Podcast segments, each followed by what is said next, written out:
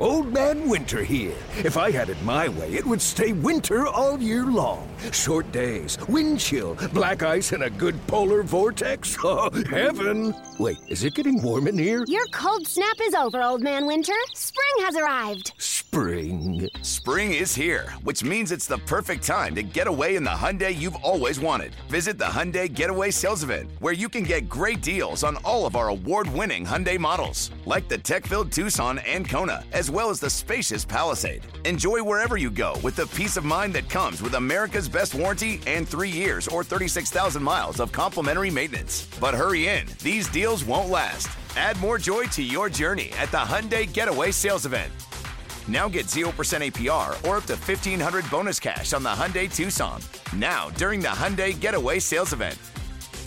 Offers end soon. Call 562 314 4603 for details. Presented by T Mobile, the official wireless partner of Audacy Sports. With an awesome network and great savings, there's never been a better time to join T Mobile. Visit your neighborhood store to make the switch today. This is the Daily Tip presented by BetMGM. Now, here's Chelsea Messenger and Michael Jenkins.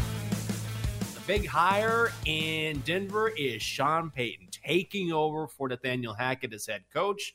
So we knew he was going to sign somewhere. And because he had a contract with the Saints through 2024, the Broncos had to give up more draft picks. So the Saints receive a first round pick in 2023 and a second round pick in 2024. So the Broncos get Payton and the Saints' third round pick in 2024. But I have to mention this between Payton and the Russell Wilson trade, the Broncos have given up, listen to this, a first second and fifth round pick in 2022, two first rounders and a second round pick in 2023, a second round pick in 2024, and Noah Fant, Shelby Harris, and Drew Lock. I mean, that is how you decimate a franchise. So they better hope to God that Russell Wilson comes alive. Yeah, that or they're going to be singing right along with the Cars for Kids people and saying, donate your players today because we don't have any capital and we got to have somebody for Russ to throw to. yeah, this is the problem because it almost feels like the Broncos are just taking big swings on big names. And I feel like yeah. sometimes you have to make some under the radar hires and not spend the big money and trade away all of your draft capital in order for something to make it work because if it doesn't work out, you are going to be hamstrung for probably decades. Like, how yeah. bad is a franchise off when they swing and miss on a big free agent quarterback like Russell Wilson? If he doesn't pan out, like, they're going to be, you know, under. Uh, I'm not going to say under the weather, but like they're going to be hard up for cash for quite a oh, while, man. right? Oh, no question. I mean, this this is one of those things that can set you back years because they've given up yeah. so much draft capital. I will say this: I, I love this hire in that. Look, you, you can't trade Russell Wilson right now. Nobody's going to take him on. And, and even if you did, then there's going to be so much dead cap money. But if there's anyone who can maybe reclaim Russ, it's Sean Payton because of his offensive genius. So mm-hmm. I love it from that aspect. It, it's sort of like, listen, we're stuck with this guy. We've got to get the best head coach we can find to make him effective. And so I don't know if it's going to work, but I love the hire. I think so too. On the surface, it looks like a logical hire. It makes mm-hmm. sense because, mm-hmm. like you said, he's good with quarterbacks, and you got to make Russell Wilson work. He's stuck there. You're stuck with him. You might as well try to do everything you can to make him a little better. And here's the thing he was so bad last year that I feel like he can only go up, right? Like he was yeah. so oh. bad. And here's the thing everybody's off of Russell Wilson, and I personally am too. Like, he didn't look great last year, and there weren't many signs of like improvement. But if you look at somebody's career on the whole, like he has had a good career and he's had some, you know, bright spots where maybe we get that Russell Wilson back like in, you know, 50%. And that's the mm-hmm. thing. Their defense is so good that they don't need a ton for the offense. They were the number one red zone defense for most of the season in the NFL. So they don't need much from Russell Wilson. They just need like 12 or 13 points for them to win games. Elsewhere down in H Town, the Texans hired DeMeco Ryans as head coach. He did a great job.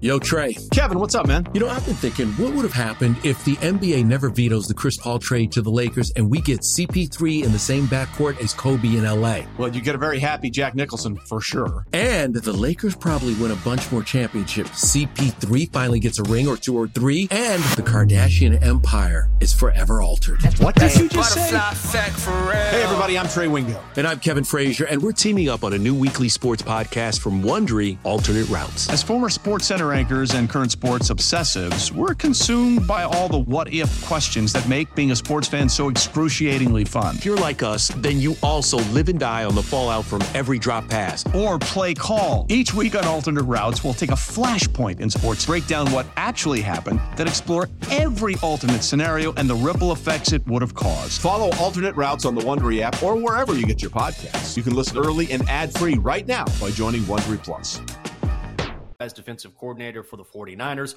former Texans linebacker for six seasons, two time All Pro. And when you talk about draft picks, well, the Texans have them two first round picks in this year's draft, number two and number 12 overall. You know they're going to be looking for a quarterback. Chelsea, I have to mention this as we go around the NFL. Ravens quarterback Tyler Huntley has made the Pro Bowl. You know how I feel about the Pro Bowl. I don't like the Pro Bowl. He started four games for the Ravens he finished seventh in voting behind Patrick Mahomes, Joe Burrow, Josh Allen. Alternates were Tua, Justin Herbert, and reportedly Lamar Jackson. But because of injuries, because Patrick Mahomes is playing in the Super Bowl, Joe Burrow decided to bow out. All of a sudden, Tyler Huntley is in the Pro Bowl. He went two and three as a starter, throwing two touchdowns and three picks. What in God's name is going on here? At what point is your pride on the line here? Because if you are somebody's 16th choice, which is what it feels like in the NFL, Seriously. do you still want to go for the Pro Bowl? Or is this your agent be like, yeah, it's, you know, probably some good publicity. Go ahead and go. I don't know. Doesn't it seem a little like backhanded here? I wouldn't want to go. Or maybe I would. No. I don't know. I think you get some kind of money. I'm sure he gets something. There's some sort of incentive, I'm sure. But Mike, this is embarrassing. Like not not for Tyler Huntley. Like he he basically like he all well, he's he doing is follow- games. Well, I mean, he's just he, he's just following the process here. It's not like he made yeah. some sort of lobbying effort to make the Pro Bowl, but ultimately, with all due respect, the guy has no business playing the Pro Bowl whatsoever.